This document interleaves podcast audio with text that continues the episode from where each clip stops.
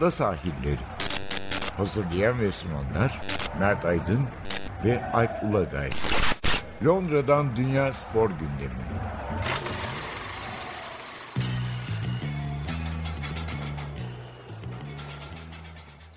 Ada sahillerine hoş geldiniz. Ben Alp Ulagay.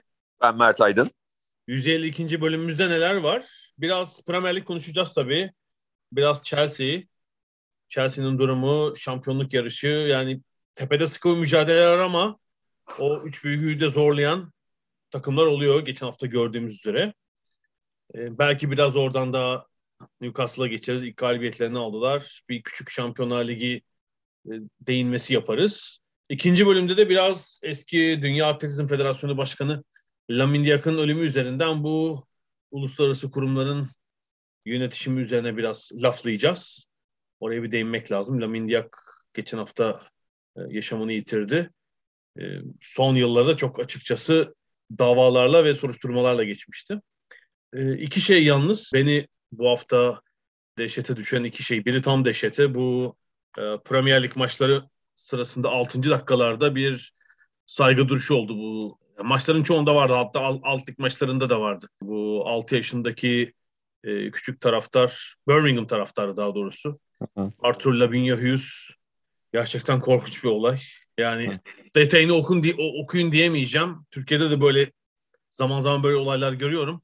Ailesi tarafından yıllarca eziyet edilip sonra öldürülen küçük çocukların hikayeleri. Ama çok anlamlı bir anmaydı gerçekten. Ben de statta görünce birden böyle bir şey olduğunu tahmin ettim. Sonra da hemen akşam bir arama yapınca çıktı karşıma zaten. Çok acı bir olay. İkincisi de bu geçen yıl diyecektim neredeyse yani hala 2021'deyiz tabii. Euro, Euro 2020'nin final maçıyla ilgili araştırma raporu, soruşturma raporu açıklandı biliyorsun. Evet. Zehir zemberek tespitler var. Yani gerçekten büyük bir facianın eşiğinden dönülmüş o gün. Ee, yani can kaybı olmaması, bu kadar önlemlerin eksik alınması ve o büyük karambol sebebiyle bence yani tamamen tesadüf. Yani engelli insanların tekerlekli sandalyeleri falan alınmış. Yani böyle sarhoş gruplar falan tarafından olacak iş değil yani. İşte 2000 2000'den fazla kişinin Wembley Stadı'na final maçında işte kaçak girdiği falan tes tespit edilmiş. Yani 2000 bence iyi yine o karambolda. 17 ayrı noktadan güvenlik çemberi delinmiş falan ama en şaşırtan beni yani böyle bir final maçı var. Polis ve güvenlik görevlileri saat 3'te gelmişler stat çevresinde. Öğleden sonra. Maç herhalde 8'de miydi o gün? İngiltere saati. Yani şöyle bir şey var. Benim tahminim onlar önceden gelmişlerdi de pub'da bir demlenmişlerdir. Ondan sonra görevimize geçmişlerdi. Yok gayet rutin maç gibi. Hani akşam evet. oynanacak belki bir herhangi bir Premier Lig maçı falan gibi davranılmış herhalde. Yani buna hayret ediyorum. Bazen hani Türkiye'de şey deriz ya, ya hiç düşünemedik bunu işte bu organizasyonu, bu event işlerini bilen Avrupalılar yapar falan diye. Yani bu aynı tamamen Türkiye kafası da Türkiye kafası da değil halbuki. Türkiye'de hmm. biliyorsun bu tip böyle olağanüstü bir maçta fazlasıyla Doğru. önlem alınır. Sabah 7'de polisi güvenliği dikerler oluyor kimse yokken. Çok erken saatten yani. Çünkü bir şey olur o ilin valisi, emniyet müdürü falan teyakkuza geçer. Fazla evet. fazla önlem almaya kalkışır. Öyle bir durum olur. Burada da sanki hiç yani Euro finali falan değilmiş gibi İngiltere'de böyle hani e, alelade bir Premier Lig maçı hatta Championship maçıymış gibi davranmışlar. Tabii bence e, bu şununla ilgili e, İngiltere'de bu sıkıntının olmasının nedeni şu. Şimdi son dönemde e, son 25-30 yıllık süreçte o kadar e, işte bu tip e, sorun yaratacak adamları statlardan uzaklaştırdılar. Polisin işi o kadar kolaylaştı ki biraz galiba e, ona alışmışlar. Yani ben tahmin ediyorum mesela o kavgaların, dövüşlerin, holiganların en yüksek e, oranda olduğu dönemde bu maç oynansa o polisler sabahın köründe orada olurlardı. Ama galiba yani bu iyi bir şey ya da bahane olsun diye söylemiyorum. Tam tersi e, büyük bir sorun diye söylüyorum. Yani uzun süredir öyle şeylerle uğraşmadıkları için galiba e, bu maçta böyle bir sorun çıkabileceğini e, akıllarına bile getirmemişler ve benim tahminim bunun sonucunda bazı kelleler gidebilir. Yani bu rapor öyle e, boşa yazılmaz, boşa medyaya yansımaz. E, ciddi bunun şeyi olacaktır, yansımaları olacaktır. Çok garip bir öngörüsüzlük gerçekten. Neyse çok takılmıyorum ama hani raporu görünce iyi ki final maçında orada değilmişim. Hani zaten bir ne biletim ne davetiyem ne akreditasyonum vardı ama e, olmamasını tercih ediyordum. Hatta yarı final içinde İngiltere'nin yarı final maçı içinde hatırlarsam e, doğru verdiğim kararlardan biri hayatta yani. E, neyse geçiyorum çok takılmıyorum bu ara. Premier Lig'e geçelim istersen. Premier Lig'de aslında zirvedeki üç takım hakimiyetlerini sürdürüyorlar. Bir hafta içi, geçen hafta içi oynanan maçlarda böyle bir 7 puanlık falan bir fark vardı arka, arka grupta. Bu hafta bir puan azaldı West Ham'ın Chelsea yenmesiyle ama yani genel olarak o üçlü işte bu Aralık Ocak'taki yoğun takvimde sanki farkı daha da açacaklarmış gibi geliyor. Arkada bir kıpırdanma var. Bu yıl çünkü bu sezon alışılmışın üzerinde sayıda teknik direktör değişikliği oldu. En son Manchester United'ın da buna eklenmesiyle galiba 6 takım teknik direktörünü değiştirdi. Çok rastlandık bir durum değil yani Premier Lig'de hele bu dönemde. Ya Tottenham, Manchester United orada bir hareket var tabii. İşte Arsenal fena değil derken o alttaki grupta böyle bir çekiş, bir çekişme de orada var. Ee, ama ben şu dikkatimi çekti. Mesela geçen 3 sezon şampiyon olan ya da en yakın takipçilerinin puan kayıplarına baktım. İşte 2018-19 City biliyorsun e, Liverpool'la müthiş bir çekişmeye girmişti. Ya bütün sezon 16 Evet. 16 e, puan kaybetmişlerdi. Liverpool'da 17 kaybetmiş. O sezon. Bir sonraki sezon Liverpool çok erkenden bağlamıştı işi. Bütün sezon 15 puan kaybetmişler. 2019-20'de. Geçen sezon... Bir rehavet dahil. Sondaki rehavet dahil yani. Evet. E, geçen sezon değil pardon şey atladım. 2017-18'i söyleyecektim ben. E, o sezonda City 100 puan yapmıştı. 14 puan kaybetmişler. Bu sezon daha Aralık'tayız. Lider, şu andaki lider City 10 puan kaybetti. Liverpool 11, Chelsea 12 şimdiden. Yani yolun üçte birini yeni geçtik. Ee, herhalde hem kendi aralarındaki çekişme hem alttakilerin çelme takması falan öyle yani 90 puanları falan herhalde göremeyeceğiz yine bu sezon öyle gözüküyor. Yani birbirine yakın böyle 80-85 arasında 3 takım olacak gibi geliyor. Sen ne dersin? Doğru ben de öyle katılıyorum. Eğer Ragnik United'ı biraz uyandırırsa e, Conte Tottenham'ı bir parça uyandırmış gibi duruyor. West Ham da çok iyi gidiyor. Yani e, Arsenal Everton önünde klasik bir Arsenal yenilgisi almasına rağmen iyi durumda. Yani o e, dördüncülük için güreşen grup da onlara puan kaybettirecektir. Yani onlarla maç yaparken. Bu bence önemli. Yani o %98'lik dönemlerde falan sezonlarda hani City ile Liverpool kim olsa yeniyordu. Yani rakip üstte mi altta mı çok fazla fark etmiyordu. Şimdi fark etmeye başladı. Bu da e, ligin tadını daha da e, arttıracak diye düşünüyorum ben açıkçası. Hatırlarsan çok uzun galibiyet serileri yakalıyorlardı böyle 14 maç, 17 maç falan ya. Bu sezon sanki o olmayacak gibi. Yani 5 maç tamam. Şimdi mesela City bir 5 maç yakaladı. Hı hı. Hmm, sonrayı bilemiyorum. Ee, Chelsea'nin bir 4 maçı vardı. Liverpool 4 maçlık bir seriydi. Ama ne kadar sürdürürler yani 10 maçlara üzerine gider mi? Sanki bu sezon olmayacak gibi. Hepsinin küçük küçük yani çok iyi takım üçü de ama küçük küçük eksikleri var. Şimdi Afrika Kupası'nın gelmesi, Asıl o. Uluslar Şampiyonası'nın gelmesi bu Ocak'ta belli ki Liverpool'u biraz da Chelsea'yi etkileyecektir. Herhalde yani üçü çekişecek ama yani tahminim şöyle yani 85, 84, 82 puan falan böyle bitirecekler mesela. Daha evet. üzeri olmaz. Yani e, e, hani ligle bağlarsak e, Afrika Kupası'nı da herhalde Divock Origi'nin Divock Origi'nin hem e, ligde attığı e, gol hem e, Şampiyonlar Ligi'nde attığı gol biraz olsun e, kafasını rahatlatmış var. Ne kadar rahatlatabilirse tabii ki hani Salah Mane seviyesinde olmayabilir ama e, sonuçta hani arkadan gelen ve çok fazla şans vermediğiniz oyuncu yine de oyuna şans verdiğinizde gol atmaya devam ediyorsa bu iyi bir haberdir. O dönemi atlatabilme açısından. Orası öyle. İlginç. Origi yedekten girince daha verimli oluyor. İlk 11 oynadığı ya, maçlara göre. Çok güzel bir yorum vardı. Çok güldüm. Tabii yani güzel derken hani katılmayabilir insanlar ama sadece espri güzel. e, Milan-Liverpool maçının ardından BT Sport'taki e, işte yorumcular Rio Ferdinand, Michael Owen, Peter Crouch üçlüsü vardı. E, işte şey konuşuldu yani hani Origi istese e, Premier Lig'de daha orta sıralarda bir takıma gidip e, bütün sezon 30-35 maç ilk 11'de oynayıp 15 tane de gol atabilir yani. Ama bunu tercih etmiyor. Ve Liverpool'da oluyor. Şey dediler. Tabii eğer Liverpool'dan giderse evet oynar ama e, San Siro'da Milan'a gol atamaz. şeklinde güzel bir yorum geldi. E, hani işin şakası bir yana hakikaten hani bu kadar az şans verilen bir oyuncunun çünkü yani hani bu kadar az şans verilen derken Klopp'a da bir şey diyemiyorsun ki. Yani elinde Salah, Mane, Firmino, Jota var zaten. Hani bu adamların hepsi gol atıyor. Bu adamların hepsi oynadıklarında canavar gibi oynuyor. Yani İngiltere Ligi'nde de hani öyle o maça onu dinlendireyim, bu maçı onu dinlendireyim lüksü olan bir lig de değil. Ee, hakikaten birileri sakatlanmadıkça, birilerine bir şey olmadıkça e, beşinci adamın oynama şansı çok az gerçekten.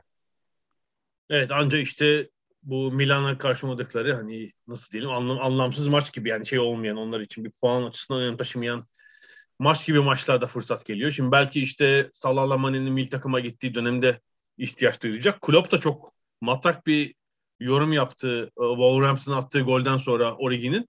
Keşke dedi ona daha çok veren bir fırsat veren bir antrenör olsa. ben veremiyorum. Yani bunu hak ediyor aslında. İlginç. Yani geçen yaz biliyorsun aslında göndermek istedi Liverpool. Hatta sözleşmesi bitmişti sanıyorum. Ama Origi de bir şey bulamadı doğrusu. İstediği gibi takım bulamadı herhalde. Mutlaka teklif almıştır. İlginç yani kalmayı tercih etti. Ha işte anladığım kadarıyla o hep Şampiyonlar Ligi seviyesinde bir takım istiyor. Hı-hı. E şimdi bu kadar az oynayan bir oyuncuya da İngiltere Premier Ligi'nde hani e, bir takım da onun istediği seviyede bir takım da çok ilgi göstermiyor. Evet. Daha alttaki bir takımı da o istemiyor anladığım kadarıyla. Yani hani oynamak yerine e, gerekirse Liverpool gibi bir takımda olurum, e, az oynarım gibi bir e, politika benimsemiş gibi duruyor yani. Muhtemelen, muhtemelen öyle. Biraz da Chelsea'yi konuşalım. Şimdi Chelsea ilginç. Geçen sezon Tuel geldikten sonra takım yeniden canlandı. Bir yeni dizilişe geçtiler sağ içinde. Yani güvenliği, emniyeti ön plana çıkaran bir oyun tarzı benimsedi. İşte o sayede ligde dördüncülüğe taşıdı takımı ama daha da önemlisi Şampiyonlar Ligi'ni kazandılar. Tarihlerinde ikinci kez ve bir buçuk yıllık sözleşmeyle işe başlayan Tuchel ekstra bir yıl daha kontrat kazandı ve yeni sezona da büyük bir özgüvenle başladı hem kendisi hem takım. Aslında çok geniş ve farklı özellikle oyuncular bulunduran kadrolarıyla da sezonun favorilerinden biri, biriydi Chelsea. Yani şu son 10 güne kadar da aslında çok iyilerdi. Bir yani Manchester City maçında belki bir, biraz da tesadüf bir golle yenilmişlerdi ama önce United'la beraber kaldılar kendi sahalarında saçma sapan bir orta sahada kaptırılan golle. Ve geçen hafta sonunda Cumartesi günü West Ham'a 3 yenildiler. Ben de stat'taydım. Yani ilk 25 dakika aslında böyle düşük tempo hatta ya dedim sıkıcı maç olacak falan gibi. Maça gittiğim arkadaşım Emre şey dedi. 3-2 maçtan önce keşke şöyle 3-2'lik bir skor olsa falan dedi. Chelsea gol atınca birden maç canlandı ama sonra West Ham e, Liverpool maçındaki kadar olmasa da Liverpool'a yaptıkları kadar olmasa da inanılmaz hırpaladı Chelsea'yi. Ve işte önce 1-1 yaptılar. 2-1 yenildik durumdan düştüler. İkinci yarıda 2 gol atıp 3-2 yendiler Chelsea'yi. Ee, yani çok çok fazla pozisyon yok West Ham'ın ama net pozisyonlar buldular. 3-2'den önce kaçırdıkları, Boba'nın kaçırdığı bir pozisyon da var. Evet, evet. Ee, özellikle Antonio ile mesela baş edemediler. İlginç. Gol atmadı ama statta evet. şimdi maçı çıplak gözle izleyince insan tabii sahanın bütününü görüyor. Ne kadar etkili bir oyuncu olduğunu bir kez daha ben bir daha gördüm. Mesela maç sonrası metroda West Ham'lı taraftarlarla böyle bir sohbet ettik işte. Hani memnun, çok mutlular tabii. Tabii. Yani 30 yıldır kombinemiz var, gördüğümüz en iyi West Ham falan diyorlar. Ee, en iyi oyuncu, maçın oyuncusu kimdi dedim sizce? İşte Bowen diyen oldu, Rice diyen oldu. Bence mesela Mikael Antonio'ydu. Üç şüphesiz gol atmasa da. Çünkü bir kere taktik gereği ileride hava toplarının çoğunu aldı.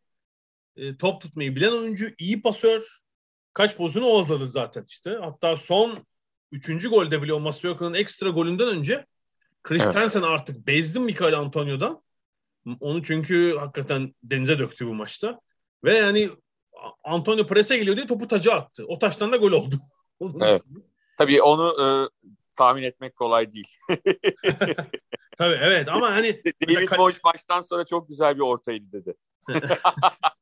evet bunu da şeyle konuştuk. Bana da şut gibi gelmedi açıkçası. Zaten kaleci Mendy de okuyamadı. Pozisyonu. Ya zaten kimin umurunda? evet. Top kaleye girdikten sonra. Muazzam bir gol oldu çünkü sonuçta yani bayağı uzak bir mesafe dar açı. Oradan gol çok ekstra. Yani Chelsea'nin de kırılganlığı şu. Gollerin çoğunu Premier Lig'de de özellikle savunma oyuncuları atıyor. Yani duran toplar. Sol ve sağ kanat beklerinin ekstra katkısı. Ama mesela ileriden bence istedikleri katkıyı alamıyorlar. Mesela Lukaku, Lukaku evet, evet. sakatlığı falan işte Tabii, oynadı. O şu ana kadar bir hayal kırıklığı. E, Werner biliyoruz yani zaten bitiriciliği çok zayıf. İşte Havertz'e Mount'a kalıyor. Hani Mount tabii ucuma dönük orta savunucusu dersek harika bir gol attı. Evet. Oradan bir yeterince verim alamıyorlar. Ee, yani yarattıkları pozisyon sayısı rakiplerine iki diğer rakiplerine göre daha az. Yoksa az yiyorlar zaten. Ama şey var yani e, aslında hani savunmasıyla daha çok tanımladığımız bir takımın da e, iki kere öne geçtiği bir maçı kaybetmiş olması o da ayrı bir soru işareti. Çok garip oldu canım. Yani orada ben 2-1 olunca hele devre sonu tamam dedim. Buradan artık şey oldu ki penaltıyı da biliyorsun. Saçma sapan bir penaltı oldu. Yani evet, Jorginho ile Mendy'nin beraber hatasıyla. Yani yalnız ona... bir şey söyleyeceğim. Hı-hı. Mendy yalnız bu Fransız futbol falan tartışmaları e, sırasında bütün konsantrasyonunu kaybetmiş bence. Felaketti. Yani zaten kaleye giren dört topun üçü gol oldu. Bir kurtarışı var. Penaltıdaki sarsaklığı evet. ayrı zaten ayağının çok çok iyi olmadığını biliyoruz. Yani Ederson, Alisson ayarında değil onun ayak hakimiyeti. Ama diğer golleri yani üçüncü golde de mesela yani çok uzak bir şut. Tamam hani orta şut anlaşılmıyor ama bir yer tutmada bir hata yaptı orada. İkinci gol tamam yani biraz daha cepheden anlayabiliyorum. Evet, bence bir moral bozukluğu mu oldu bilmiyorum nasıl oldu ama. Ya işte bak moral bozukluğunun ötesinde e, çok fazla konuşuyor futbolcular. Ya ben hani konuşmalarına itirazım yok ama odaklanma kaybediyorlar odaklarına. Birçok futbolcu da bunu görüyorum dünya üzerinde. Yani e, Mendy de çok fazla bu işin içinde o topa çok fazla girdi. Yok işte herkesin milli formasıyla e, ilk şey hatırlarsan hani oyuncuların tanıtım fotoğrafı kalecilerin hepsi milli formayla da benimki Chelsea formasıyla niye falan dan başladı. E, işte niye seçilmediğine kadar gitti. Yani e, bu kadar çok e, şey yaparsan olayın içine bu kadar çok girersen asıl e, odaklanman gereken yerde saçma sapan şeyler yapıyorsun. Yani Mendy normalde böyle bu kadar kötü bir kaleci falan değil yani bu maçta yaptıkları e, dediğin gibi çok çok acayip. Yani e, yediği goller işte penaltıdaki hatası bilmem ne çok çok e, sıkıntı verici. Herkes kendi işini yaparsa e, o işte itiraz bilmem ne konusunda onun yerine belki menajeri daha fazla konuşursa kendisi o toplara girmezse daha iyi olur bence. Ya çok iyi bir yere temas ettin. Ya bak bu çok konuşma iki şeyi var. Bir dediğin ya futbolcu zaten sporcu daha doğrusu yani sahada konuşacak. Şeyden bahsetmiyorum. Maç sonu basın toplantısı falan onlar bazen standart oluyor ama onun dışında böyle fazla e, şikayet, söylenme falan ya o onu sen sahada ona tepkini sahada göstereceksin. Orada iyi oynayacaksın. Bu bir yani bu bir de şeyde gözüküyor. Biraz devrini kapatan oyuncularda yani Zlatan İbrahimovic gibi. O Zlatan Sürekli ya. birisine laf ona laf yani işte o da nedir sen 5 senedir eski temponda değilsin. Yani hala gol atıyor olabilir ama yani dün Liverpool karşısında da gördük yani. yani hızlı savunmacılar karşısında pek bir şansı kalmıyor. İşte çeneye işte yani maalesef. Ama e, belki Zlatan'ı şöyle ayırabiliriz. Zlatan hani 18 yaşında da konuşuyordu. Yani Zlatan'da konuşma şeyi hiç bitmiyor. Konuşacak konu da buluyor her seferinde. Ama tabii şu anda konuşmaları doğal olarak e, çok anlamlı olmuyor yani. Öyle evet. Yani sahada oynayın, performansınızı gösterin. Sonra zaten tüm dünya sizi konuşacak yani. Ya da hangi ülkede oynuyorsanız. Ben mesela Lewandowski'ye çok saygı duyuyorum. Bu bütün bu karmaşadan sonra hani bir hayal kırıklığı yaşadığımın ötesinde çok fazla da bir şey söylemedi. İşine bakıyor yani. Fransız futbol jürisini lav etsinler. Fransız futbol el konsun. Yani Lewandowski o yüzden bence yine e, atmaya devam eder yani. ediyor, ediyor zaten evet ediyor. Peki e, Chelsea ile ilgili yani yarışın içinde olacaklarını düşünüyorum ben. İşte bir tek o Lukaku, Werner, Havertz yani orada bir ayarlama, birisini belki bir ön plana çıkarma gerek. Yani bir oyuncudan biraz daha fazla gol katkısı Hı-hı. almak zorundalar ileride diye düşünüyorum. Hı-hı. Sezonun devamı için çünkü bir sürü kulvarda mücadele ediyorlar. Yani şimdi FA Cup da geliyor. Üzerine Şampiyonlar Ligi'lik yani çok yoğun bir dönem olacak onlar için. Chelsea ile ilgili bir ilginç notta Roman Abramovich'in herhalde 3,5 sene sonra İngiltere'ye geri dönmesi ilginçtir. 2018 galiba. Vizesinin dolmasından sonra Birleşik Krallık hükümeti vizesini yenilememişti ilginç bir şekilde. İşte bu Putin, Rusya ile ilişkiler, diplomat krizi falan derken ilginç bir durum. Tabii Abramovich sonra bozuk attı ve vizesini yenileme başvurusunu geri çekmişti. Sonra Aha. İsrail vatandaşı oldu. Ee, ve İsrail pasaportuyla anladığımız kadarıyla İngiltere'ye geri geldi. Hatta önceki hafta sonu Manchester United maçını izlemiş. Kimse fark etmedi. Normalde biliyorsun mutlaka yayıncı. Abramovich'i gösterir locasında falan ama bu sefer yani kulüpte de herkesin haberi olmamış maça geldiğinden. Sonra... Şeyde, Kul kulübede Tuhel'in arkasındaydı falan. Maskeli birisi var ya oydu işte falan.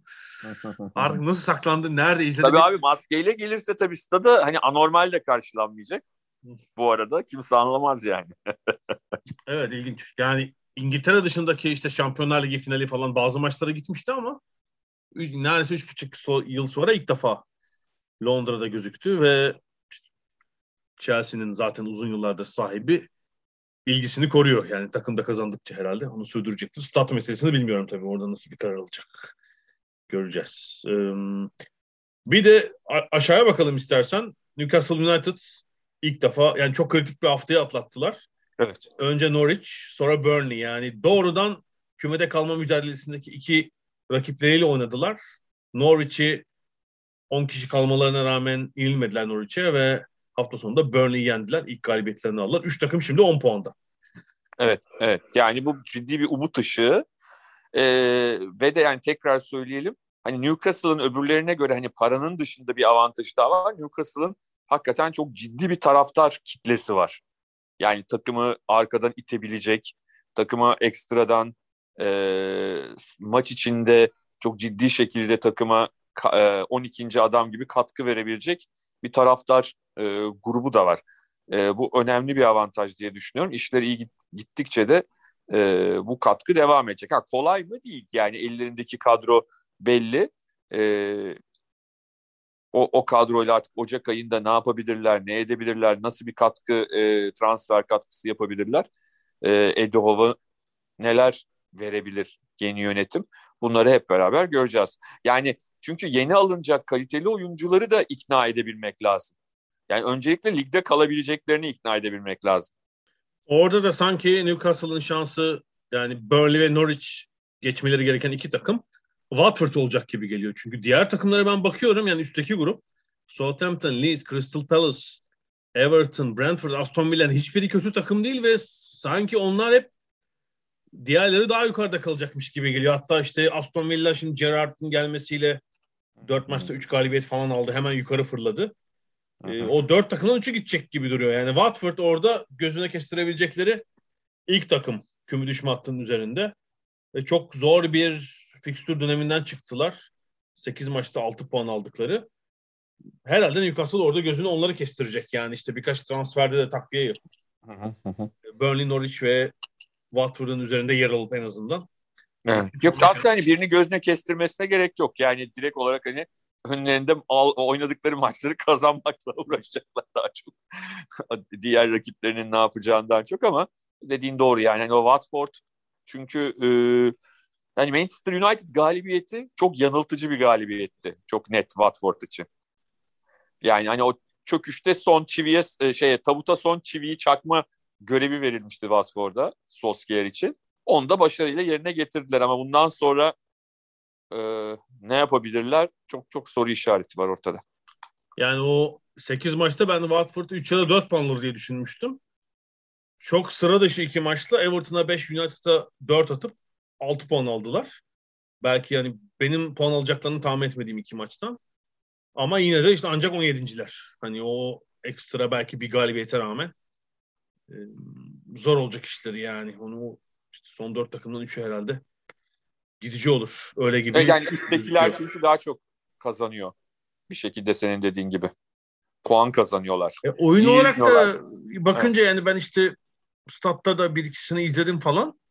Yani hepsi daha iyi takımlar. Yani bazıları personel olarak, kadro kalitesi olarak, bazıları da benimsedikleri e, oyun kalitesi olarak Hı-hı. alttakilerden iyiler. Yani bir işte, kadroyu tamamen değiştirmedikçe alttaki dörtlüde büyük bir değişiklik olmasını açıkçası beklemiyorum. Üzücü olan şu, yani zaten İngiltere'de işte bir avuç bile değil, dört Türk oyuncu var. Onların ikisi bu ondaki köy düşme adaylarında maalesef. Ee, Ozan Kabak mononikloze yakalandı. 3-4 hafta oldu. Hala tam iyileşmiş değil.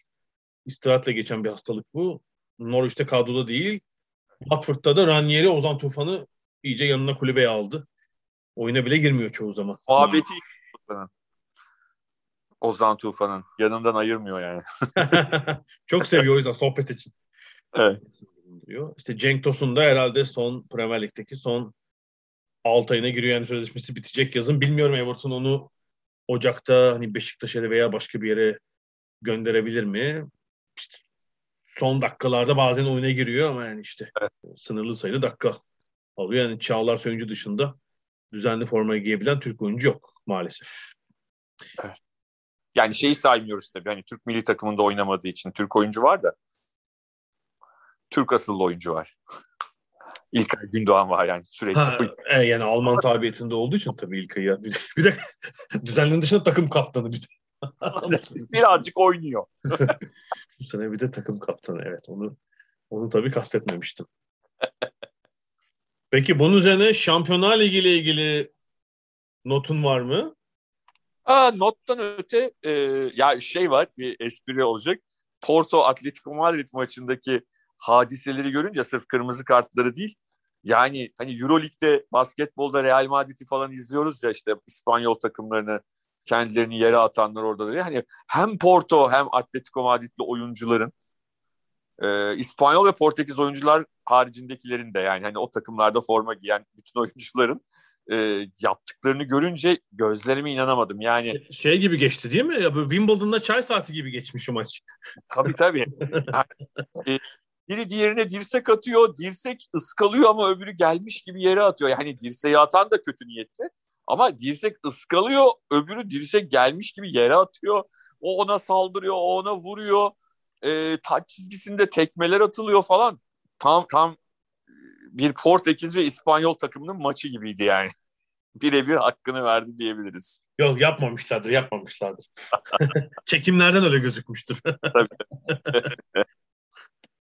evet Simeone ne yaptı etti takımı yine ikinci tura çıkarmayı başardı. Yani o da olmasa belki işte ikinci yarıdaki herhalde 66-67. dakikada bir sürü kartın gösterildiği kritik an olmasa belki yani Porto de skor dönecekti.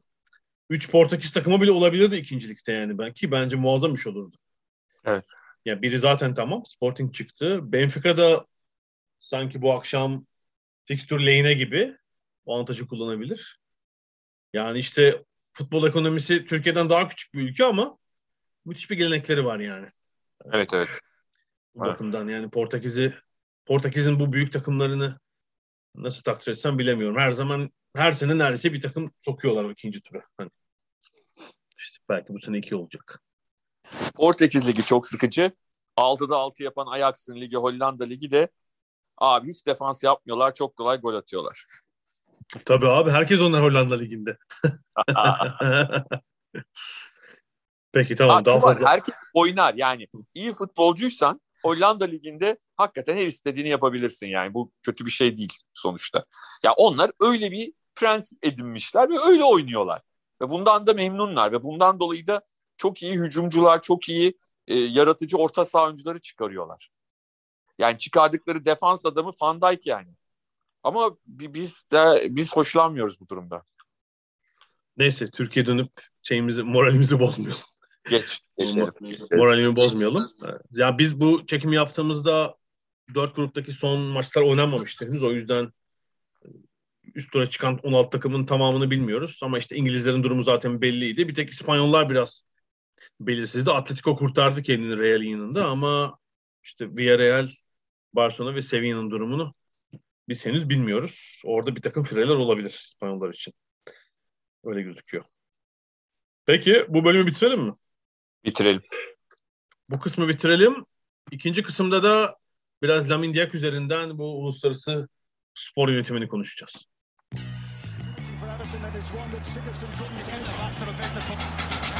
Ada sahilleri. Londra'dan Dünya Spor Gündemi.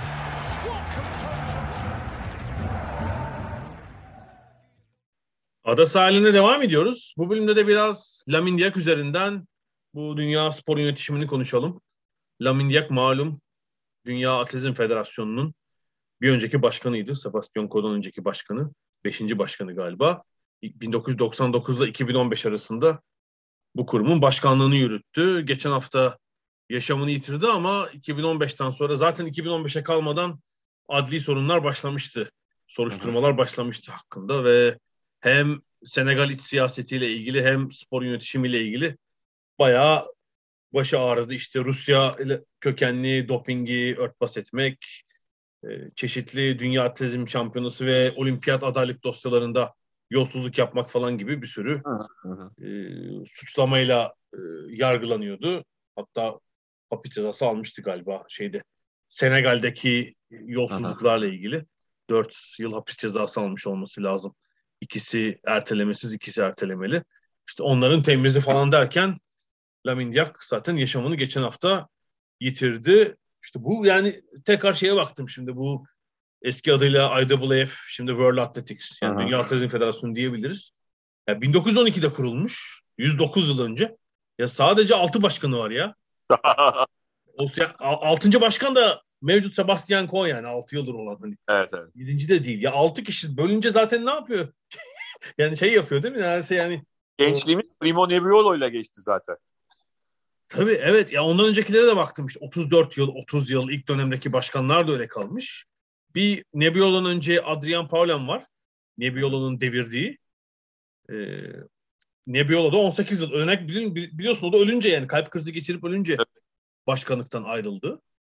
Zaten Başkan şeyle geçti. Ayrıldı. evet yani. Dünyadan da ayrıldı zaten. ya ikimizin çocukluğu gençliği şeyle geçti. E, FIFA'da Havelange, Uluslararası Olimpiyat Komitesi'nde Samaranch, Dünya Atletizm Federasyonu Nebbiolo, FIBA, FIBA'da da Genel Sekreter Stankovic. Değişmez bunlar. E, yani güreşte de Milan Erçegan vardı.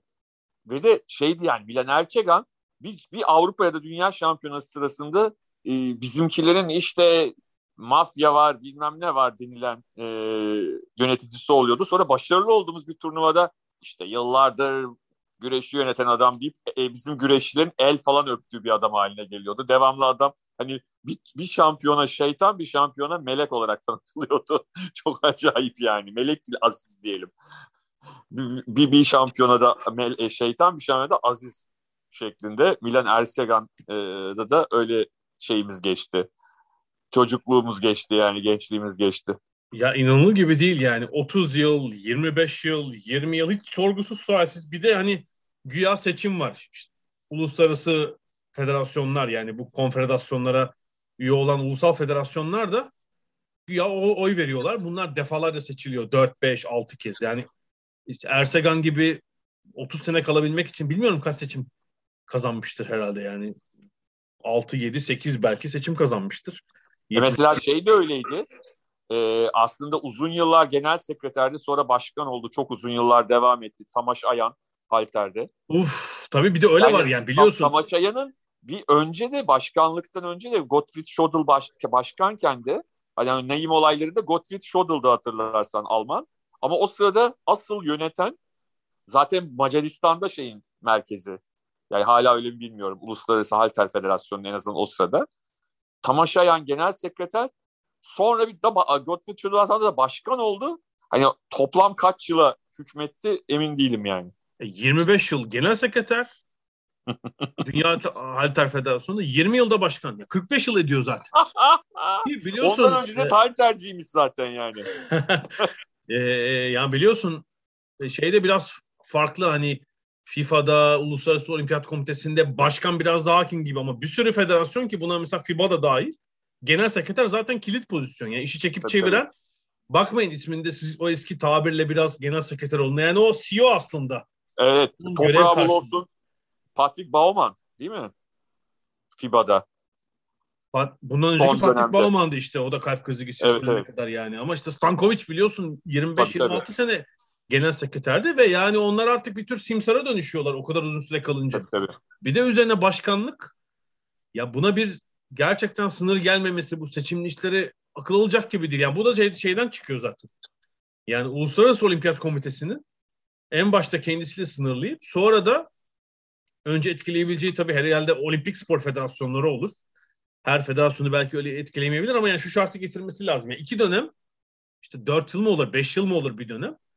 Sadece o kadar kalabilirsiniz ve şeyi de birleşmesi lazım. Yani ben dört yıl genel sekreterim. Üzerine üç dönemde başkanlık yapayım falan da olmaması lazım. Yani genel sekreterin belki ya hakkı olmayacak ya genel sekreterlikten sonra ayrılacak kurumdan ya da hani bir dönem genel sekreter, bir dönem başkan onu yapabilirsin. Yani yıllarca oraya çöreklenip sonra da hiç sorgusuz, sualsiz yani şeye kadar zaten bu yakın döneme kadar 2000'e kadar falan pek sorgulanmıyordu işte. Uzun süreli baronları bu spor dünyasının. İşte Nebbiolo, Samaran, Çavelenge dedik. Ya şöyle yani, bir şey var. Aslında bu adamların birçoğu e, ilk geldiklerinde hani uzun başka birini uzun süre görev yapmış başka birini devirdikleri için daha yenilikçi, daha devrimci görünen kişiler.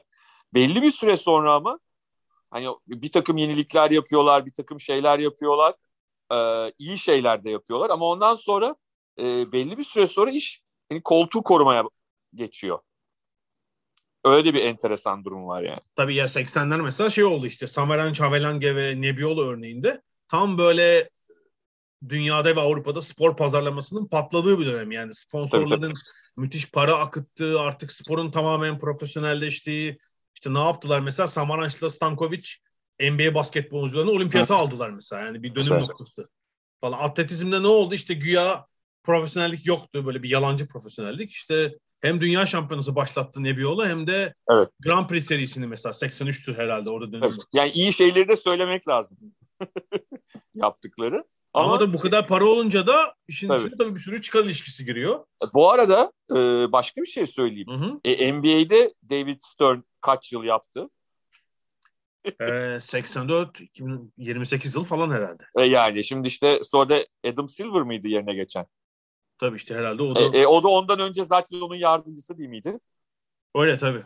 Yani e, David öyle... Stern başkan olmadan önce yine NBA'de e, avukat yönet, yöneticiydi. Evet, yani sonuçta e, her yerde bu ki hani Amerika'nın şöyle bir farkı var diğer ülkelerden birçok konuda. Amerika'da başkanlık arka arkaya iki dönemden fazla yapılamıyor. Yani eskiden yapılıyormuş da çok uzun süredir. Öyle bir şey yok kural gereği. İki kere üst üste yapabiliyorsun. Yani orada o sınırlamayı koymuşlar mesela şey var işte Roosevelt falan var ama e, Roosevelt sonra... var daha doğrusu. Roosevelt var da zaten kural ondan sonra çıkıyor. Dört dönem tabii tabii kural ondan, ondan sonra, sonra çıkıyor. Aha, evet evet. Yani, ama şey yani Amerika'daki profesyonel liglerin commissioner denen hı hı. başkana eş, eşdeğer yöneticisinin bu uluslararası federasyonlardan farkı şu o seçilmiş bir kişi değil. O ligin ortağı takımlar tarafından bulunup atanan bir görevli aslında. O bir tür CEO gibi yani orada. Yani evet evet ama yani sonuçta işte 28 yıl bilmem kaç yıl yani hani o da çok e, hani diyorsun ki başarılı başarılı olduğu için de e, şey istiyorlar ne derler devamını istiyorlar. Böyle denilebilir evet. Garip yani Lamin Diak'tan sonra Sefko aldı. Ee, bir kere federasyonun adı falan da değişti zaman içinde. Evet, evet. IAAF oldu World Athletics. Ama Biraz şey gibi hani tabelayı değiştirerek bir takım şeyleri unutturma çabası. evet yani. Biz onlar değiliz vallahi falan. Değiliz ya. IAAF de ne falan. Evet. Şeyi hatırlıyor musun? Yani hatırlıyorsundur. Yani bunu senin hatırlıyor musun derken sadece lafın gelişi hatırlıyor musun diyorum. Tabii ki hatırlıyorsun. E, Lamin Dia'nın ilk e, görevden alınması sırasında e, Channel 4 muydu? Meşhur Jon Snow var e, İngiliz e, televizyoncu. E, sağlı sollu kroşelerle Sebastian Coe perişan etmişti televizyonda. Yani e, bu kadar hani siz sonuçta bu adamın yardımcısıydınız e, şeyin Lamin Diyan. Yan odadaydınız e, tabiri caizse. Yani yan odadan bütün bu yolsuzluklar olurken e, bunları duymadınız mı? Görmezden mi geldiniz? Yoksa siz de mi işin içindesiniz diye direkt sordu ve e, Sebastian Coe tüm politikacılığıyla e, bambaşka bir cevap vermişti. Yani hiç e, şey yapmadan ne derler bu soruya yanıt vermeden e, vermişti. Yani hani Sebastian Coe da evet e, hani dünya şimdi Lamin Diak e, 1950'li yıllarda atletizm yapmış. Çok da hani herkesin bilmediği daha çok yöneticiliğiyle önde olan bir adam. Hı hı hı. Sonuçta yani 57'lerde falan o zaman galiba Senegal'de bağımsız değil Fransa adına falan yarışıyor. Tabii tabii. Fransa uzun atlama şampiyonu Lamin Tabii. Doğru. On, Senegal daha henüz bağımsız olmamış. Hı hı. Ama mesela hani Sebastian Coe hani dünya üzerinde yolda Türkiye dahil yani hani bizim biraz daha yaşı büyük olanları yolda sorsan herkesin tanıyacağı bir adam. Ee, dünyanın her yerinde bilinen hani sporculuğuyla herkesin bildiği bir adam. Ondan sonra ve e, onu ön plana atıp ve de üstüne hani yakışıklı işte havalı lord şeyi var ne derler unvanı var bilmem ne iyi konuşuyor. Ee, onu biraz öne atarak e, bir takım sıkıntıları aşabilmeye çalışıyorlar ama çok kolay değil. Yani e, bütün bu yolsuzluğun çünkü olduğu dönemde var olan birçok adam hala yöneticilik yapmaya devam ediyor. Sepko çünkü Lamin Diak döneminde 8 yıl başkan yardımcılarından biriydi işte. Tabii tabii. 2007-15 arası yani o zamanki yönetim kurulunda konuşulanları alınan bazı kararları bilmemesi mümkün değil. Hani bir yıl sadece başkan yardımcısı olsa diyecek ya ben hakim olamamıştım bilmiyorum olan. Yani Öyle şey- diyecek. ya şeyi bilmeyebilir ben ona bir şey diyemem. Aslı Çakır Alptekin'den rüşvet isteyen Lamin Diyan oğlunu bilemeyebilirsin. Anlatabildim mi? Ama duyarsın abi. Yani e, Türkiye'deki basın mensuplarına kadar herkes Lamin Diyan oğlunun adını ortalıkta konuşuyordu. Daha bu olaylardan kaç yıl önce. Sebastian Coe'nun bunun kulağına gitmemiş olması mümkün mü ya? Benim kulağıma gelen şey. Sebastian Coe'nun kulağına yani gidip ya Lamin'cim senin bu oğlan da falan diye hiç sormaz mı insan yani? Fransası yok ondandır. Bence Lamin Diak İngilizce biliyordur ya. Onun da İngilizce aksanı biraz şeymiş o yüzden.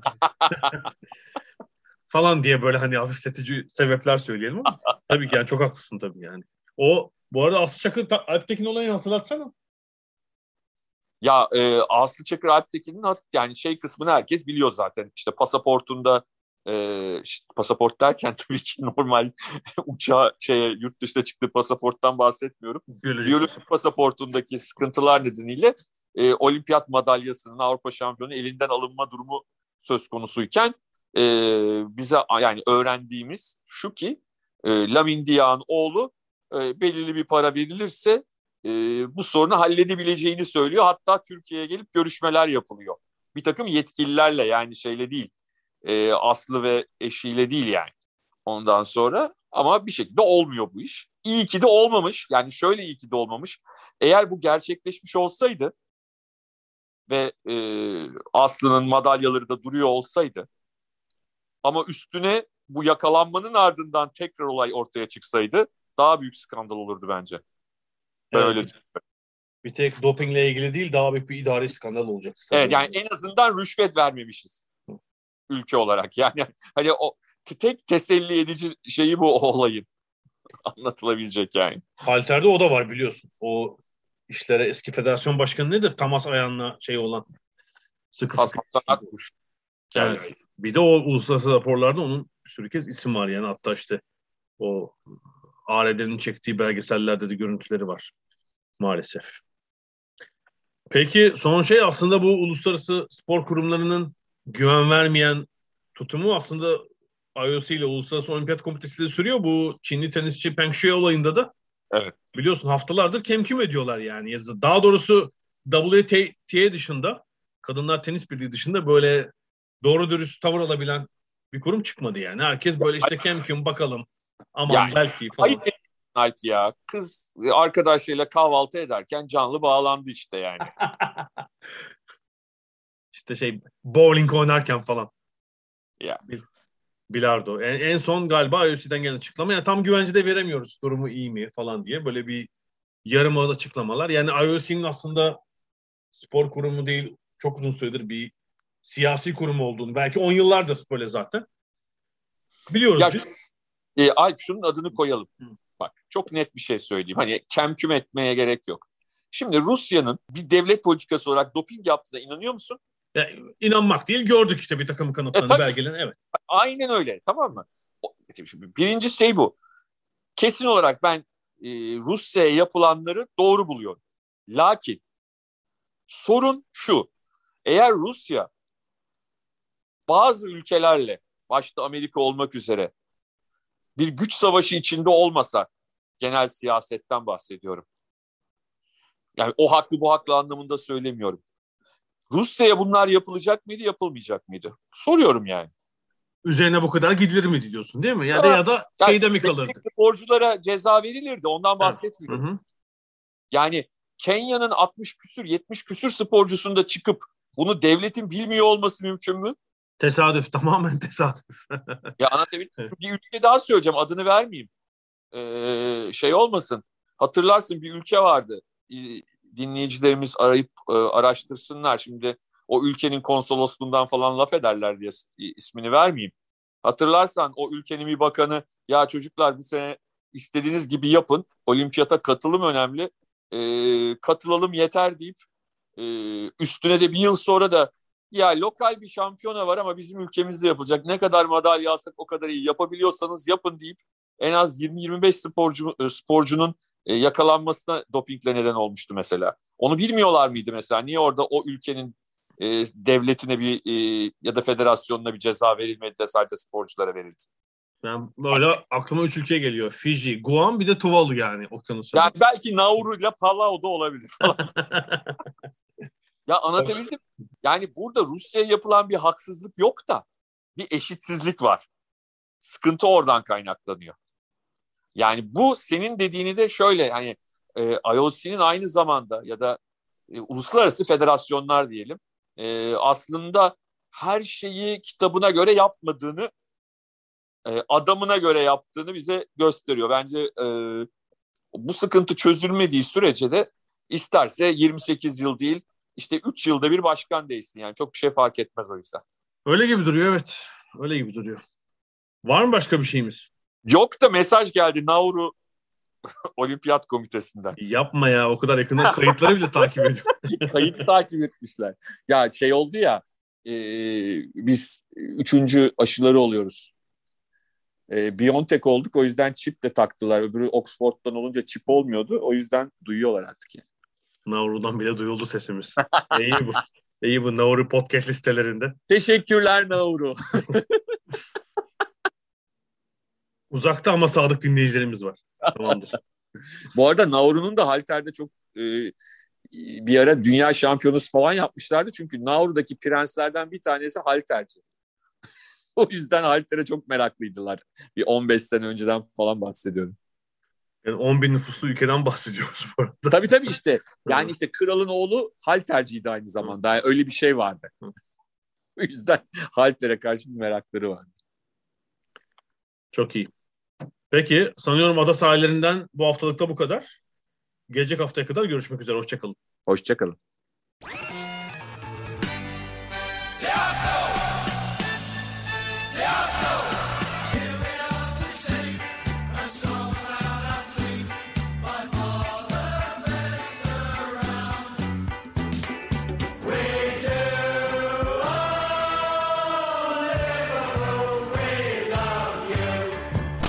Ada sahilleri. Hazırlayan ve sunanlar Mert Aydın ve Alp Ulagay. Londra'dan Dünya Spor Gündemi.